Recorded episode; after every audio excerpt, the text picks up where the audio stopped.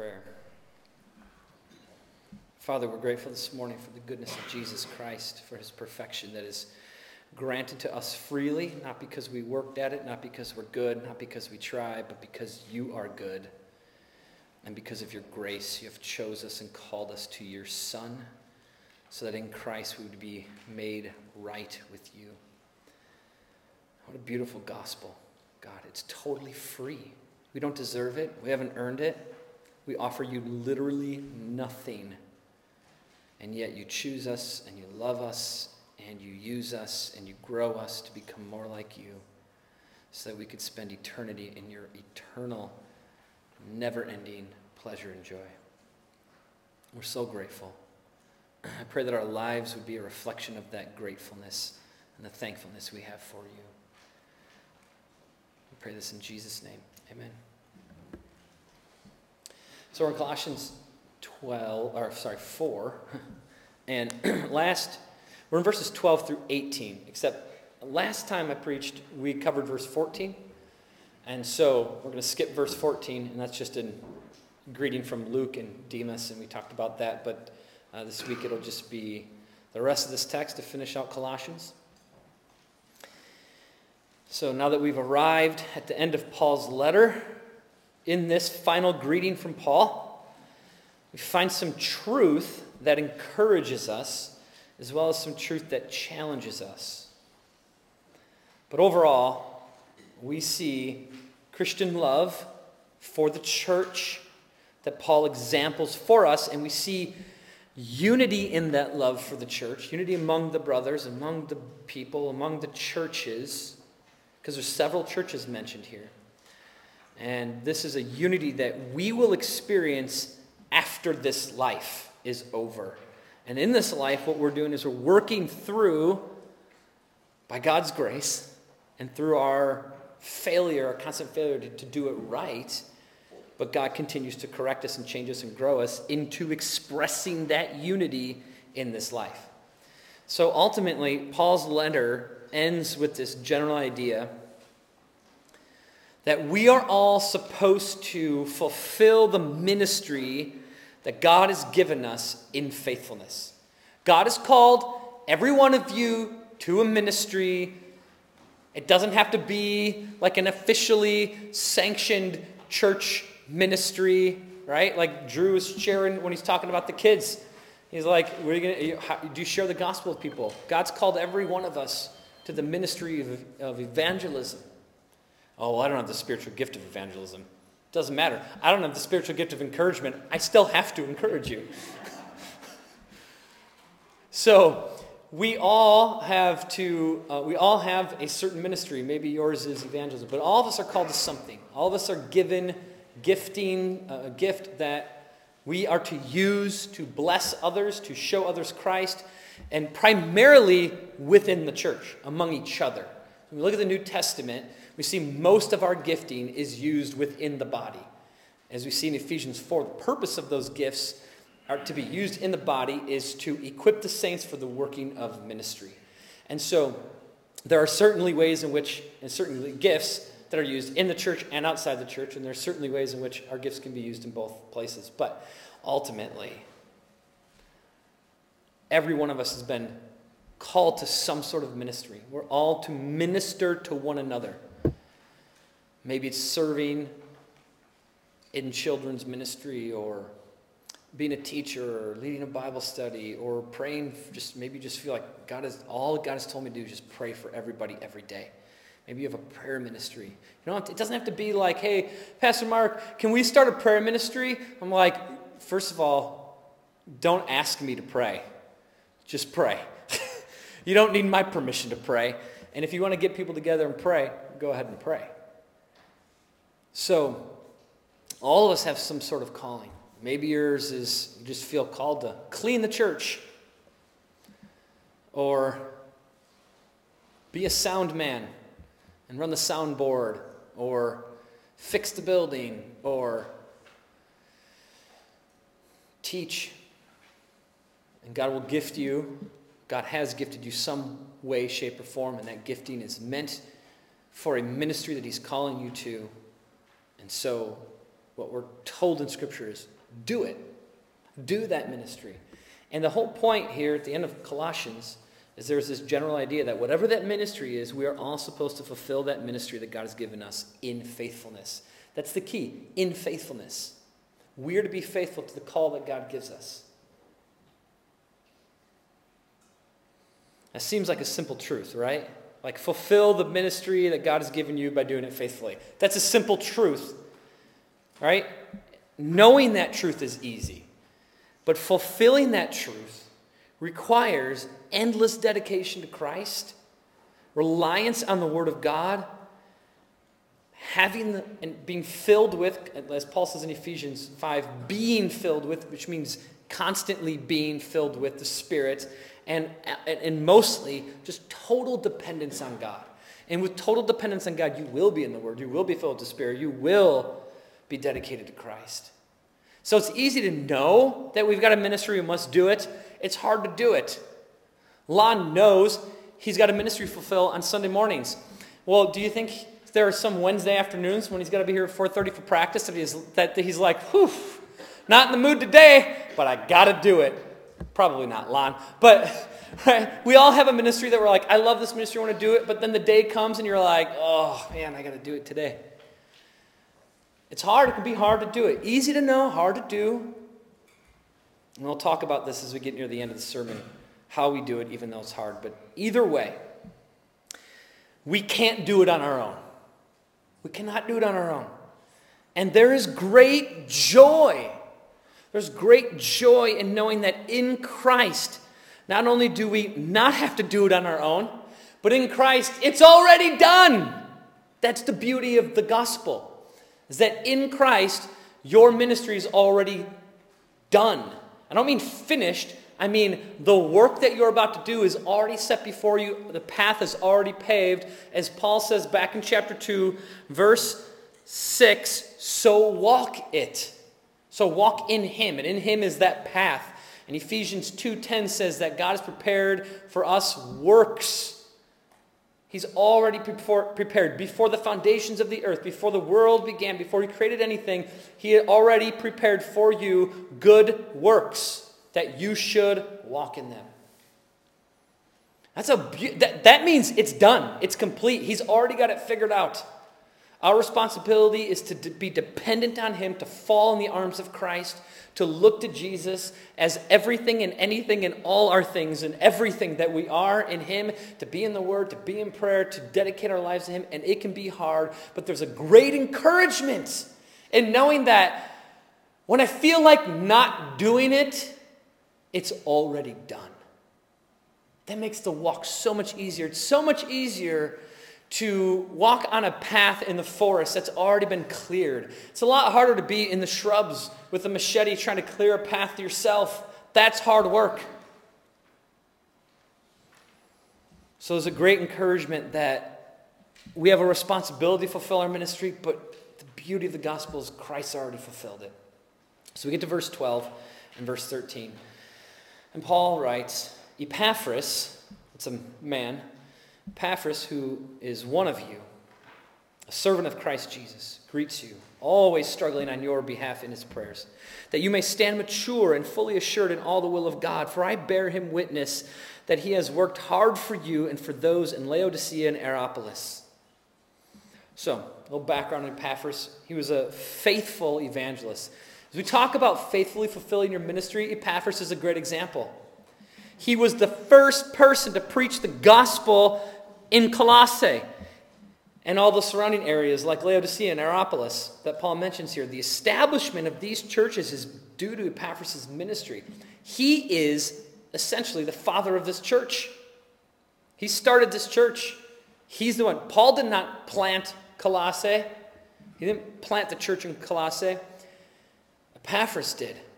And then Epaphras reports to Paul what's going on there as Epaphras is away from Colossae when he writes this letter to the Colossians, which is why Paul reports to the Colossians how Epaphras is doing. So the Colossians hear this report on Epaphras. That's a great encouragement to them. I mean, this is that's a deep relationship here. This is the guy who started this church. He was the first man to preach the good news of Jesus Christ to these people. They'd never heard that before. And they hear Epaphras preach it, the Holy Spirit falls on them, they believe. He becomes a, a significant figure in their lives. Now he's gone. Paul writes a letter and says, By the way, Epaphras, your dearly beloved friend who brought the gospel to you, he's doing great. And specifically, he's praying for you. So it's likely that the Colossians had held Epaphras in high regard because he's like their original church father. But Paul does something that God also does he shows no partiality. He doesn't exalt Epaphras into some great way, like, oh, the one and only great Epaphras who brought the gospel to you. He doesn't treat him like that at all. What does he say? Epaphras, who is one of you, one of you, in chapter 4, verse 12, a servant of Christ Jesus. One of you, a servant of Christ Jesus. Clearly, the Colossians are not like Epaphras because they are not running around planting churches all over like Epaphras did. Yet, yet that is Paul's point. That regardless of what God has called you to do for him, or regardless of what ministry has called you to do, we are all equally on the same plane. And that plane that we are all equally on is defined by Paul as a servant of Christ Jesus. But Paul does not disregard that tight relationship between Epaphras and the Colossians, because Paul goes on to tell them that Epaphras is always struggling on your behalf in his prayers. That's how he's serving Christ. Epaphras isn't telling Paul, hey, Paul, tell them that I, I said this and that, and I'm giving them instructions and directions, because Epaphras, like the rest of the Colossian church, submits to the authority of the apostles and the Holy Spirit and the Word of God. He's just like them. He might have brought the gospel to him, but he's not special. I think of myself as like an Epaphras. I preach the gospel to you. I have a unique and different role than you, but I'm just like you. We are all servants of Christ. We just have different ways of serving him. And so there's this non partiality and equality be- between Epaphras and the Colossian church, and yet Epaphras shows, and what Paul shows is that Epaphras does have hold, hold for the Colossians a unique and great place in his heart. Like, I love the church. I love the church, you know, God's people all over the world. We're commanded to pray for one another. We should be praying for the church universally. We should be praying for Christians who are suffering in foreign countries. We should be praying for one another. When you hear things are, things are rough at another local church, maybe a few towns away, we're like, oh, we should be praying for them.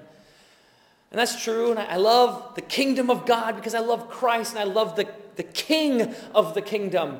But you know what? There's a special place in my heart for you.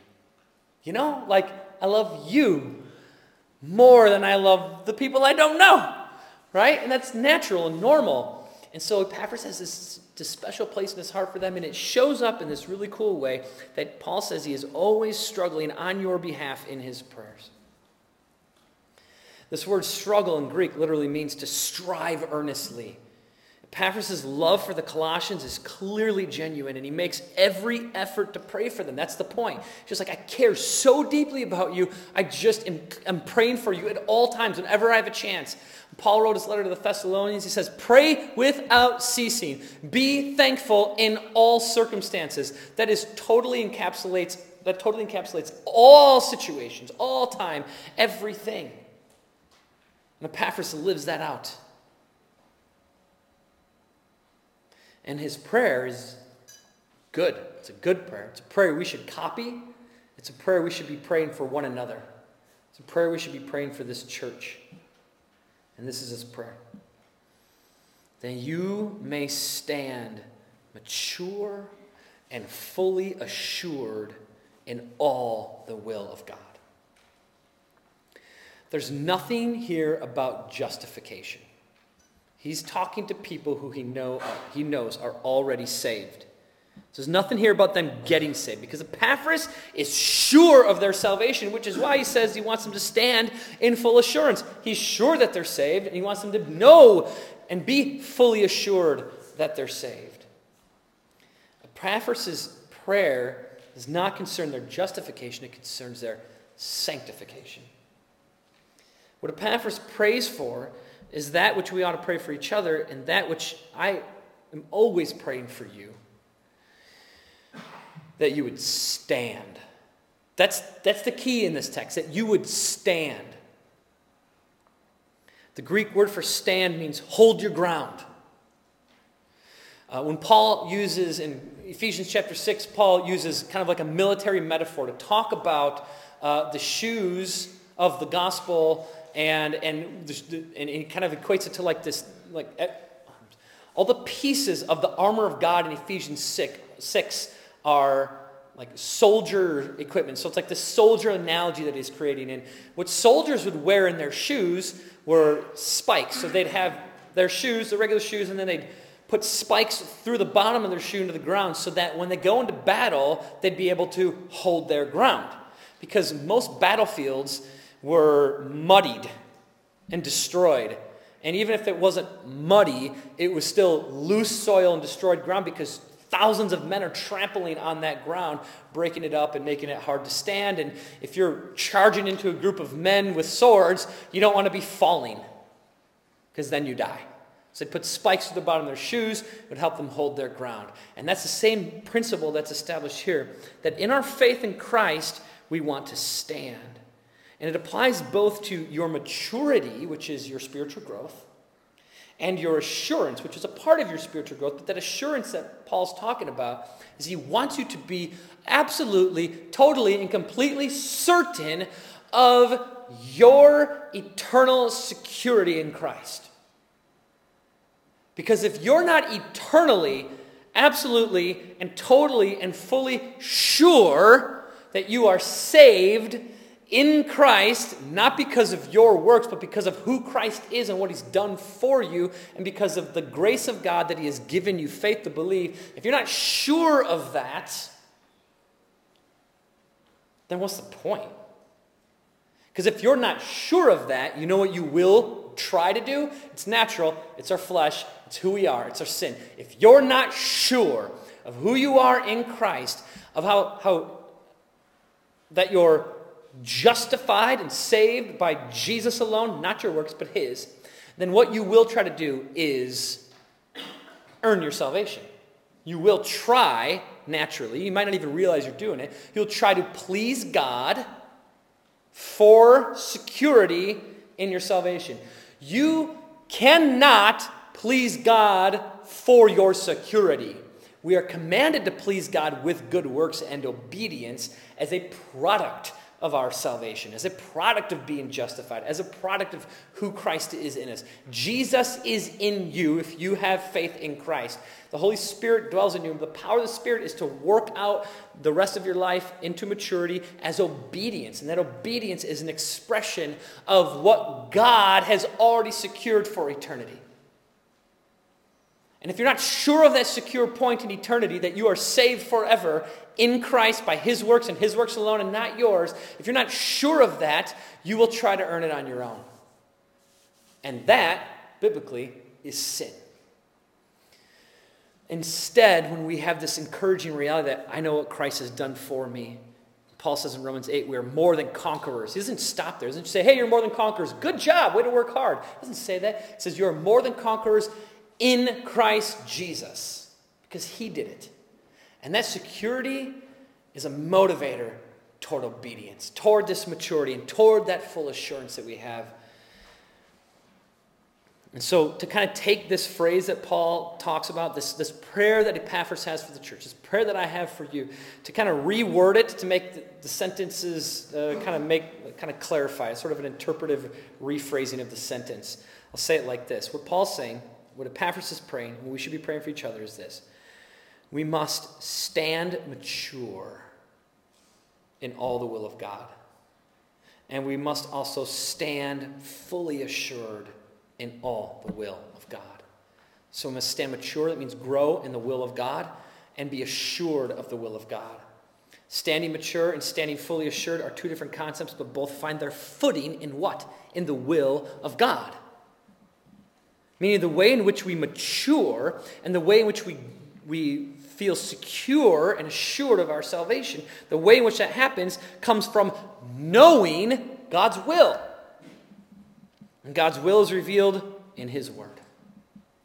This is why I will refuse to ever stop telling you to be in the Word. I, even if you spend 12,000 hours in the Word or whatever, I don't care.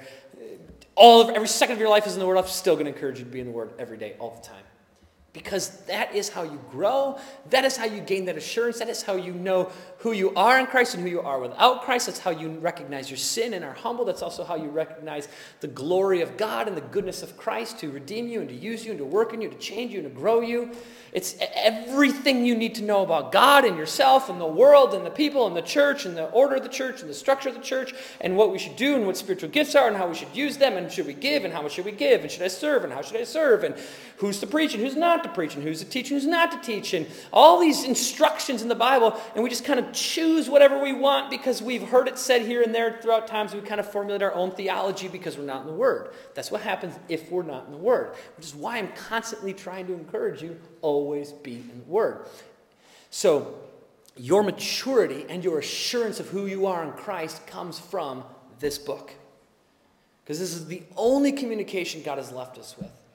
And that's Paul's, that's Epaphras' prayer for the church, is that you would be sure that you're growing, that you would stand in, that, in the will of God so you could grow, that you would stand in the will of God so you would be sure of who you are in Christ.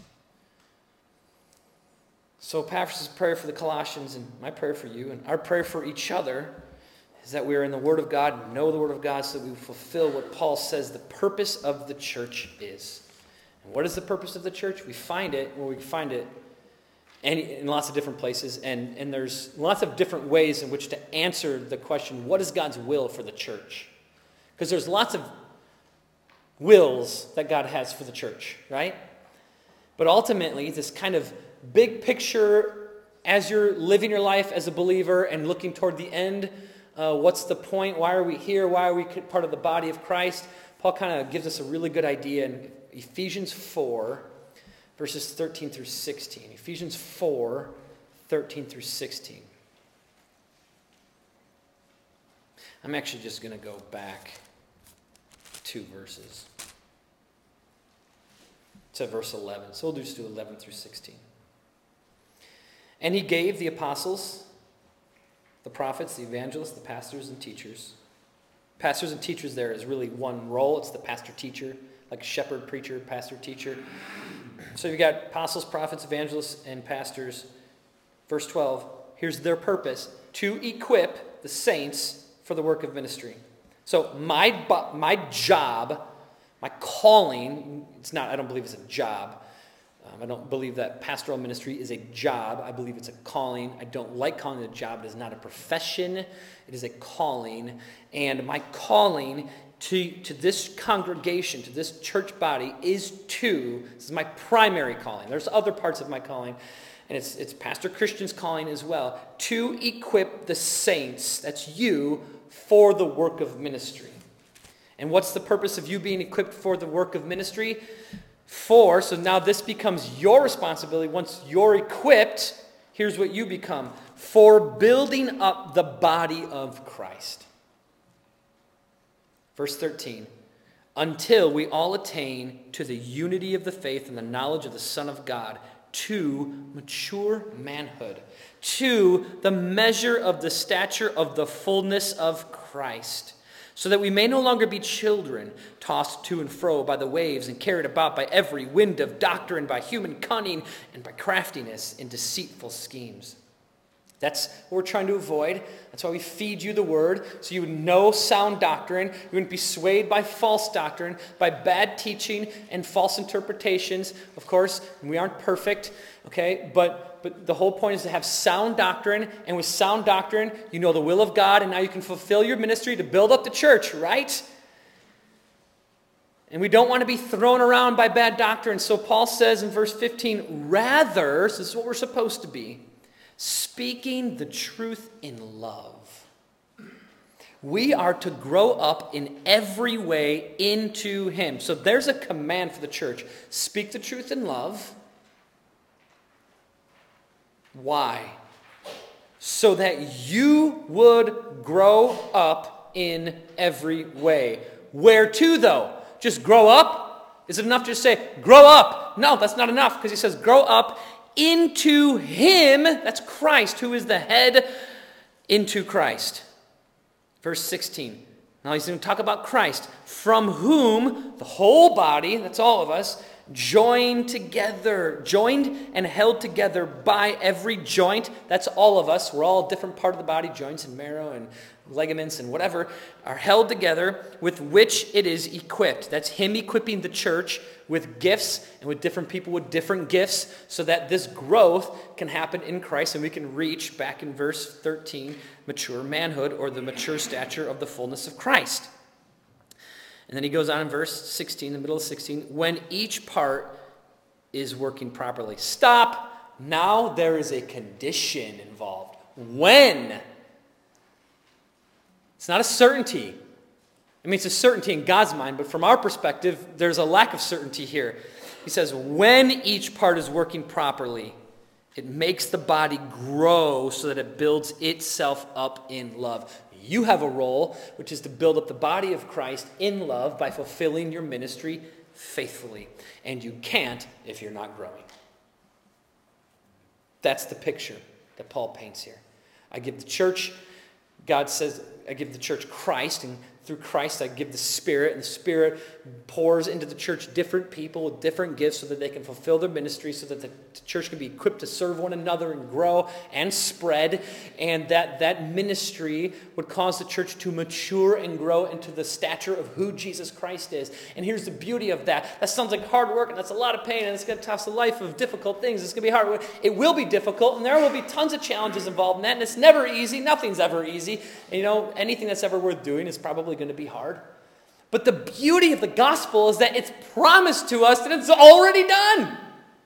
That the ministry he's called you to has been paved, and the completion of that ministry is already finished.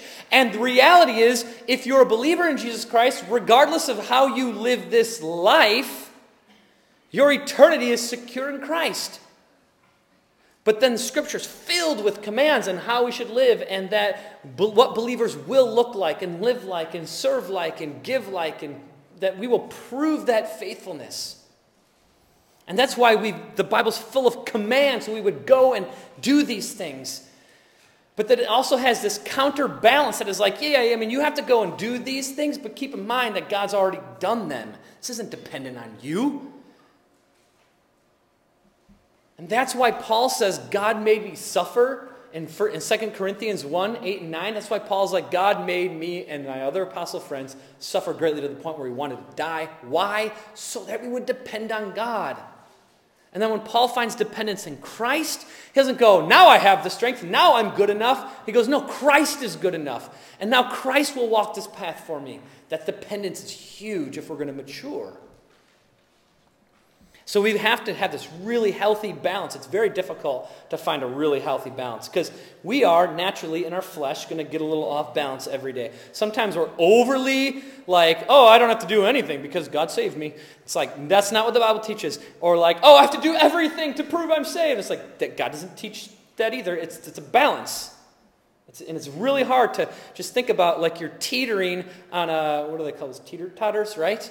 And you've got that fulcrum in the middle, and you get your feet on both sides, and you're like, ah, ah, ah, right? That's the Christian life. It's like, you know, I'm too dependent on myself. I'm so dependent on God, I'm literally not doing anything healthy. You know, it's like this back and forth. It's really hard to find that balance. And guess what? That's why we have each other. Like, that's the beauty of the church. You can come to me and be like, You're not doing that right. And I'll be like, All right, I'll fix it. But I don't know how. And you're like, well, I'll show you how. How. And then that's why you have, go back to Ephesians 4, that's why you have pastors, apostles, teachers, preachers, whatever, because you have specific people gifted with spe- specific things.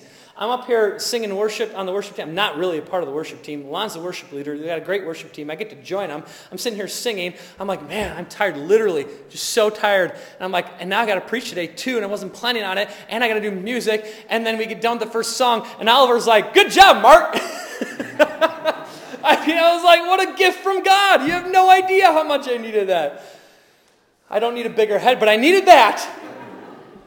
And it's just, it's just, you see how God orchestrates the balance that we need, and it's really hard to find. And that's the whole purpose of your Christian life to, to constantly find that balance. And guess what? If, you, if I told you to stand on a teeter totter and keep that thing level without touching the ground on either side, I said, now stand there and don't move for another 45 years. Do you think maybe in like a couple weeks your legs are going to be tired? It's exhausting. It requires endurance, and it, it can be hard. And some days it's easier, and some days it's hard, or whatever. But we need each other.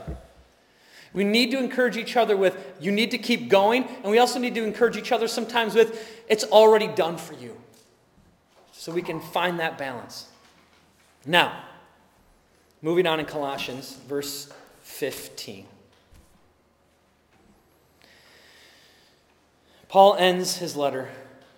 We get to the very, very end of Colossians. He says, Give my greetings to the brothers at Laodicea and to Nympha at the ch- and the church in her house. And when this letter has been read among you, have it also read the church of the Laodiceans. And see that you also read the letter from Laodicea and say to Archippus, See that you fulfill the ministry that you have received in the Lord. I, Paul, Write this greeting with my own hand. Remember my chains. Grace be with you. What is clear in this final greeting is that, is that the churches were not like our churches today. Like there's a big difference between these early churches and our churches, obviously. This is the beginning of the church ever. This is the first of all churches. Things just look different. They're just getting started. They don't even know all the rules yet. They don't have all the letters from the apostles. We've had Paul's letters and Peter's and John's letters and the Gospels. We've had all the New Testament for a couple thousand years. We've got 2,000 years of church history and people interpreting these texts for forever, thousands of years. And then you're born into a church culture in a specific place that has a specific interpretation of the text. They didn't have that in the first century, it was totally different. They're like, okay, I believe. Now what do I do? And Paul's like, I'll write you a letter. And he writes him a letter. And He's like, this is how you should behave, and this is how you should live. And God orchestrates certain situations to happen in certain churches so that Paul writes certain things to deal with those problems so that the church universally, all of us, would forever have all the instruction we need to be godly people. To have the right order, the right structure, the right teaching, the right doctrine, and the right practice. Well, in the first century, you've got a bunch of people who just got saved. We read in Acts, once these people get saved, it's just, it's, it's, it's so different than it was than it is now for us. So we were just in Acts and we were in Acts 8 and we kind of went over the way that the Holy Spirit falls on believers in Acts. Sometimes it's through baptism, sometimes it's laying on the hands of the, the apostles lay hands on someone and the Spirit falls on them. Sometimes it's just preaching, sometimes they just hear the gospel and they believe and the Spirit falls. There is no rule, there's no form, there's no structure to how the Holy Spirit falls on believers at the early church. So who knows how the Colossians experienced that, or one Colossian experienced it this way, and another Colossian experienced it that way. But what we know now that the New Testament's complete, we have all the letters from Paul, is that every time you're, every person who gets saved is saved strictly and only by the Holy Spirit. Right? We see this in 1 Corinthians 12, 3. And so the Spirit does the work of providing us with the gift of faith by indwelling us and giving us the gift of faith with which by, by which we believe. And when we believe, the Spirit teaches us, right? And we start off as like baby, you know, we call ourselves baby, oh, always a baby Christian, right? Because we're like newborns, and that's what the, the, the phraseology that Jesus used. You need to be born again. And so we're like newborns, and the Holy Spirit's a great teacher, and He teaches us one step at a time. You don't, you don't have a baby the next day just like, you know, try to make them walk, right? You treat them like a baby. You cradle them and cuddle them and keep them safe. And then a, yeah, a year later, they start walking. And then, you know, six months later, two, a year later, I don't know, they start talking. And all of a sudden, you just see this maturity slowly grow. And that's the Christian life. That's why that analogy is used in the Bible. And so that's a slow process that takes place in a lot of people's lives, but in the first century, that was a fast process. And it kind of happened rapidly. And these people are like, ah, what do we do? And so, like, they had just a totally different experience of what it's like to be the church than we do. I heard the gospel from the day I was born. I was, re- I was, my parents got saved like right when I was born. So my brother and sister, I'm the baby of the family. if you haven't noticed. My brother and sister uh, were, were born, and my parents were not saved. And then my parents got saved, and then I was born. So I was born into a Christian home. My mom shared the gospel with me when I was six because for six years before, or whatever, a couple years before that, all I did is just get, why, what's all this Jesus stuff about? We were in church all the time, we are at Bible studies and whatever. Like, I grew up in that. There isn't a single adult in the first century church that heard the gospel from these apostles that had any concept of the gospel in the way that you're born into. So it just creates, it's just a different culture. And then what they had then is absolute, this is a key, they had absolute unity in doctrine. Because they only had one letter from one guy and it was sent to one church. And Paul said, like he says here, make sure the Laodiceans read your letter and make sure you read their letter because these truths need to circulate. All the churches need to be unified by my teaching, says Paul. Because Paul knows what Peter knows, which is all the teaching from Scripture comes from the Holy Spirit. That's 1 Peter chapter 1. So, verse 20 and 21. So, there was a like perfect unity in the beginning of the church. Well, what's happened over a series of thousands of years is humans have kind of taken over. You know? Some of them not believers, some of them believers, but not, they have the Holy Spirit, but they're not filled with the Spirit like we're commanded to be. Or wonderfully awesome, filled with the Holy Spirit believers. Variation of all those things, and they all come up with different interpretations of a particular text. Well, it means this. No, it means that. God's sovereign. No, he's not. God knows this. No, he doesn't. Jesus like that. No, he's not. And you end up with heresy and false teaching, or you end up with two different teachings that are both, that neither is heresy or a false teaching, but they're different. And because of that, you end up with different churches with different doctrines, practicing different ways, and and church just looks different. And then you've got this incredible amount of sin that takes over as like the Roman Catholic Church in the early years really wasn't focused on Christ himself. That church, that, that Catholic Church was focused on owning the world through the Roman culture. And, and then that's why we're going to show Luther tomorrow night, because after hundreds of years of the Roman Catholic Church not actually being the church, but just trying to be dictators of a culture because they wanted to rule. Martin Luther reads the Bible and he goes, You know, it's funny, they don't let us read the Bible, and I'm reading the Bible and I'm going, This is not matched what the Roman Catholics are saying. So he comes up with 95 theses that are like, you're wrong, you're wrong, you're wrong, you're wrong, you're wrong. This is what the Bible says. Nails it to the church in Wittenberg and says, and then sends it to the Catholic authorities. And from that moment on begins the Reformation and the pulling away from the Catholic Church, Protestants pulling away from the Catholic Church. And that's why we have churches like ours today. And all of us are just simply trying to figure out what the Bible says. And the reality is, you can't know what the Bible says if you don't have the Holy Spirit teaching you. And in any ways in which one of us is wrong, God's grace. God's grace on all of us. But there are things that are explicitly clear in Scripture that would be wicked. If you tell me Jesus isn't God, but you're saved, you're not saved. You have to believe Jesus is God because Jesus says that.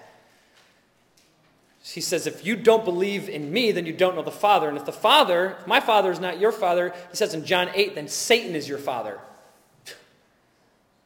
So there are doctrines that are significant and matter absolutely. I always use Jesus as God as an example because it's a no brainer for us. I don't want to bring controversial ones, right? But there are other ones that are a little more controversial that may be a matter of whether you're saved or not, or may not. Depends on the doctrine. But after thousands of years of millions of people trying to figure all this stuff out, we got different churches. We've got Baptist, and Lutheran, and Methodist, and Catholic, and whatever. Everyone experiences church differently. I mean, that, that could be bad and that can be good. So I'm not saying either way. There are benefits to that, and there are also not benefits to that. Because the unity they experienced universally was unlike what we have today. But what they did have is something very similar to what we have now, which is different churches in different locations, which was needed because not all of us are going to drive five hours to our church, right? We go to the church in our local communities, and as this gospel spreads and more people believe, you need more churches to feed those people. And that's why we have churches grown. That's why church planting is so important. So, despite our differences, and despite the fact that we don't have absolute unity universally right now. So we don't have this absolute universally, univer, we don't universally have unity in Christ. Not all believers believe the exact same things.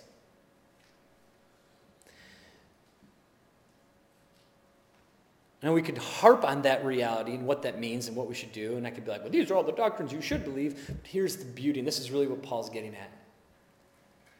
There'll be a day when we are all united in Christ in perfection for eternity, and no one's going to be arguing about doctrine. We're not going to be like, oh, do you believe in sovereignty? Oh, do you believe that Jesus is this? Or, even we're not going to be debating the character of Christ. We're going to be in his presence being like, oh, all of us had something wrong. All of us had some imperfection in our doctrine. Doesn't matter. Don't care about that. That's in the past. I am here now, united with every believer in eternity, worshiping Jesus for who he truly is. There will be no debate. And that's the hope. That's the blessed hope we have that the return of Christ ushers in the perfection of the church. So, despite our differences, all of God's children in Christ will one day be perfectly united, not only in doctrine, but united perfectly in peace and joy with one another. Now, in verse 17, Paul command, makes this command to Archippus, and he says, Fulfill the ministry that you've received in the Lord. And that's really unique. He calls out this one random guy, Archippus, we know nothing about. Some people think it might be um, Philemon's son. However, we don't know anything about him. And, and Paul calls this guy out publicly. He says, Oh, by the way, specifically, when you read this publicly in front of all the people, have Archippus fulfill his ministry. And then Paul tells them to read these letters out loud. That'd be like me coming up here and being like, I'm going to pick on um, Bo, and I'm going to tell Bo how to live his life. Wouldn't Bo be super embarrassed? Sorry, Bo. He's probably embarrassed already.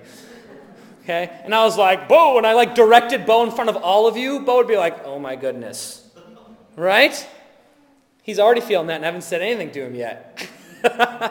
so that's what he does to Archippus, is he calls them out in front of everybody. Now, the reason that there's like there could be a couple reasons why Paul does this. Number one, everyone knew Archippus had this ministry and he was making sure that it was done.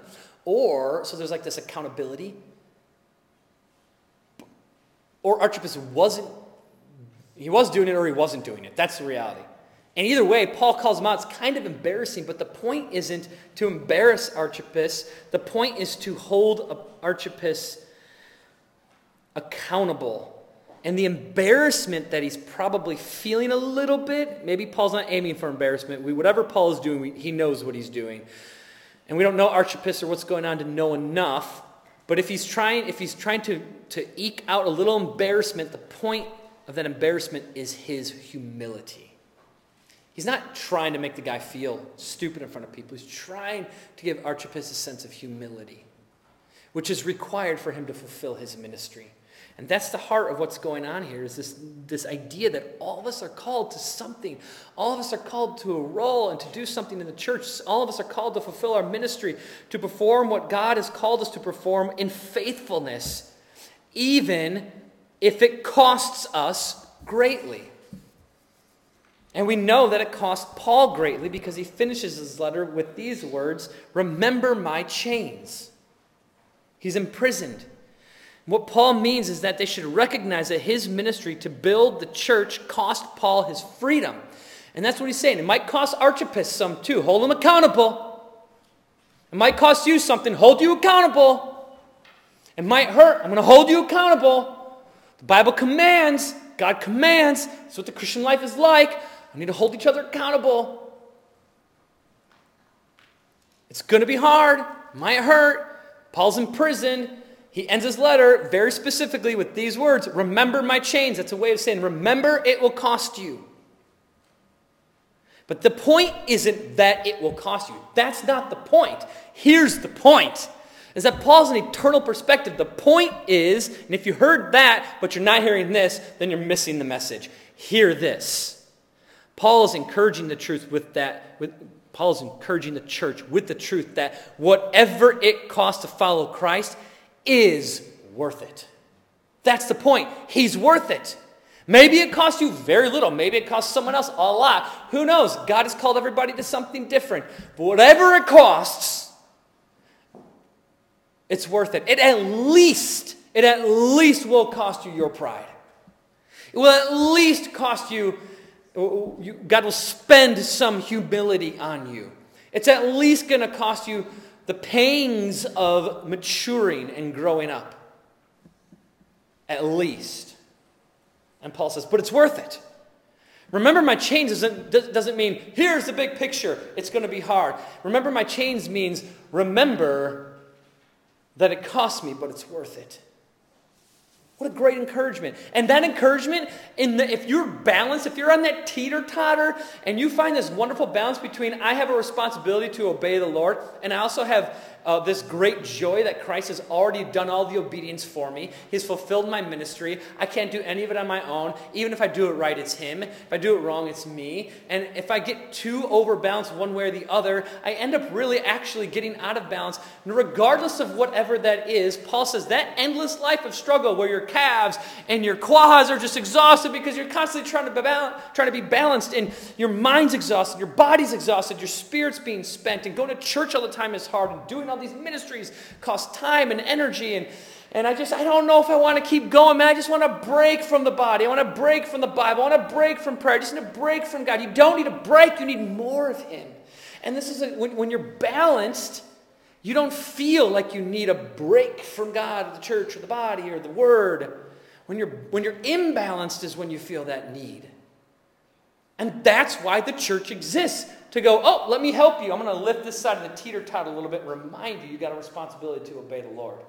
Oh, you're over here. Let me lift this a little bit and remind you that you're working too hard and you're not depending on Christ. He's earned it for you. We have to keep that balance.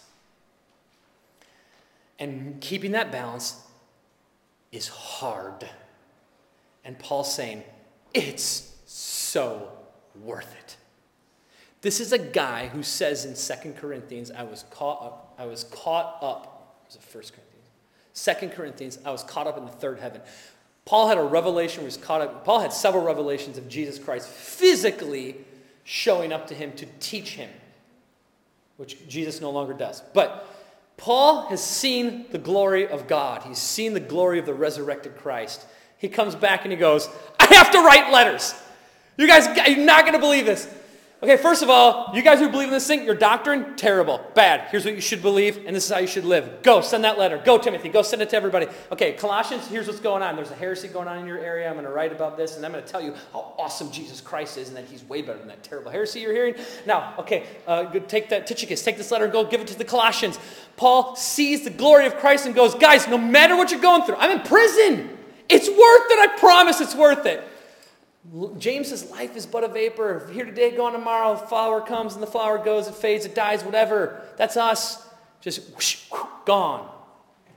We think this life is so important. In the span of eternity, we're a blink of an eye. Not even. Whatever it costs today, worth it for me. And that's Paul's point. It's just, it's worth it. Doesn't matter. On the days when it's easy, enjoy. Enjoy that God is graciously gifted you with ease. Days when it's hard, depend on Christ. Either way, no matter what your life is like, it's worth it.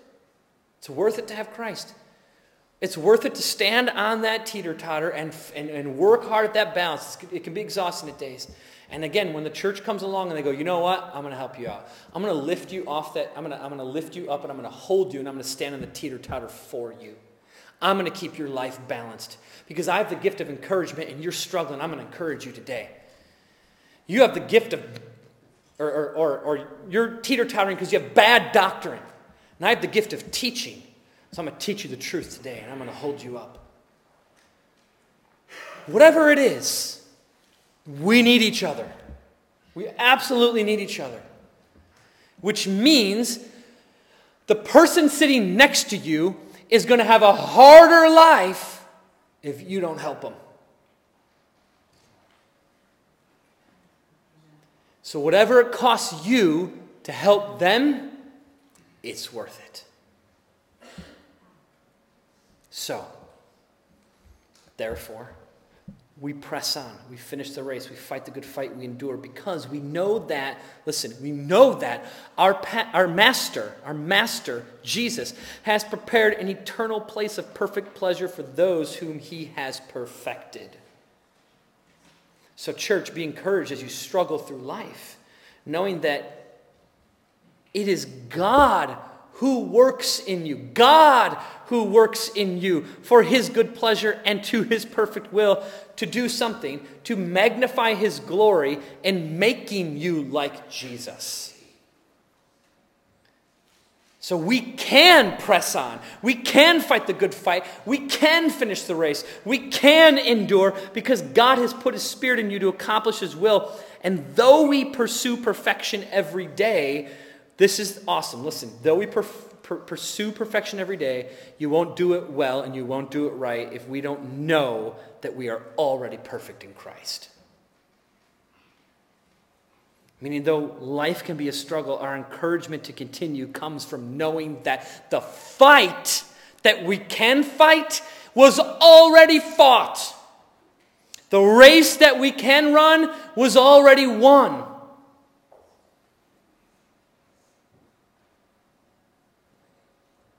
Our ability to endure was already finished when Jesus said on the cross, Tetelestai, it is finished. Let's pray. Lord, we thank you. You're so good. And we don't deserve you. And yet you give us Jesus. You give us a perfect God, a perfect man to cover our sin, to be a substitute, to die the death that we deserve to die. When you look on the cross, Father, you see my wickedness. When you look at me, you see Christ. That's not fair. I don't deserve that. I deserve death. And by your grace, you've given me life. Let me spend, let us spend the rest of our life in gratitude toward you. Not just growing for our sake, to know you better, but growing for each other's sake. Like you sacrificed for others, let us sacrifice for one another. And remind us that even if that's hard, it's totally worth it. A lifetime of an eternity, more than a lifetime, an eternity, Father, of endless joy and pleasure and glory that you're going to give us. We love you. We thank you. In Jesus' name.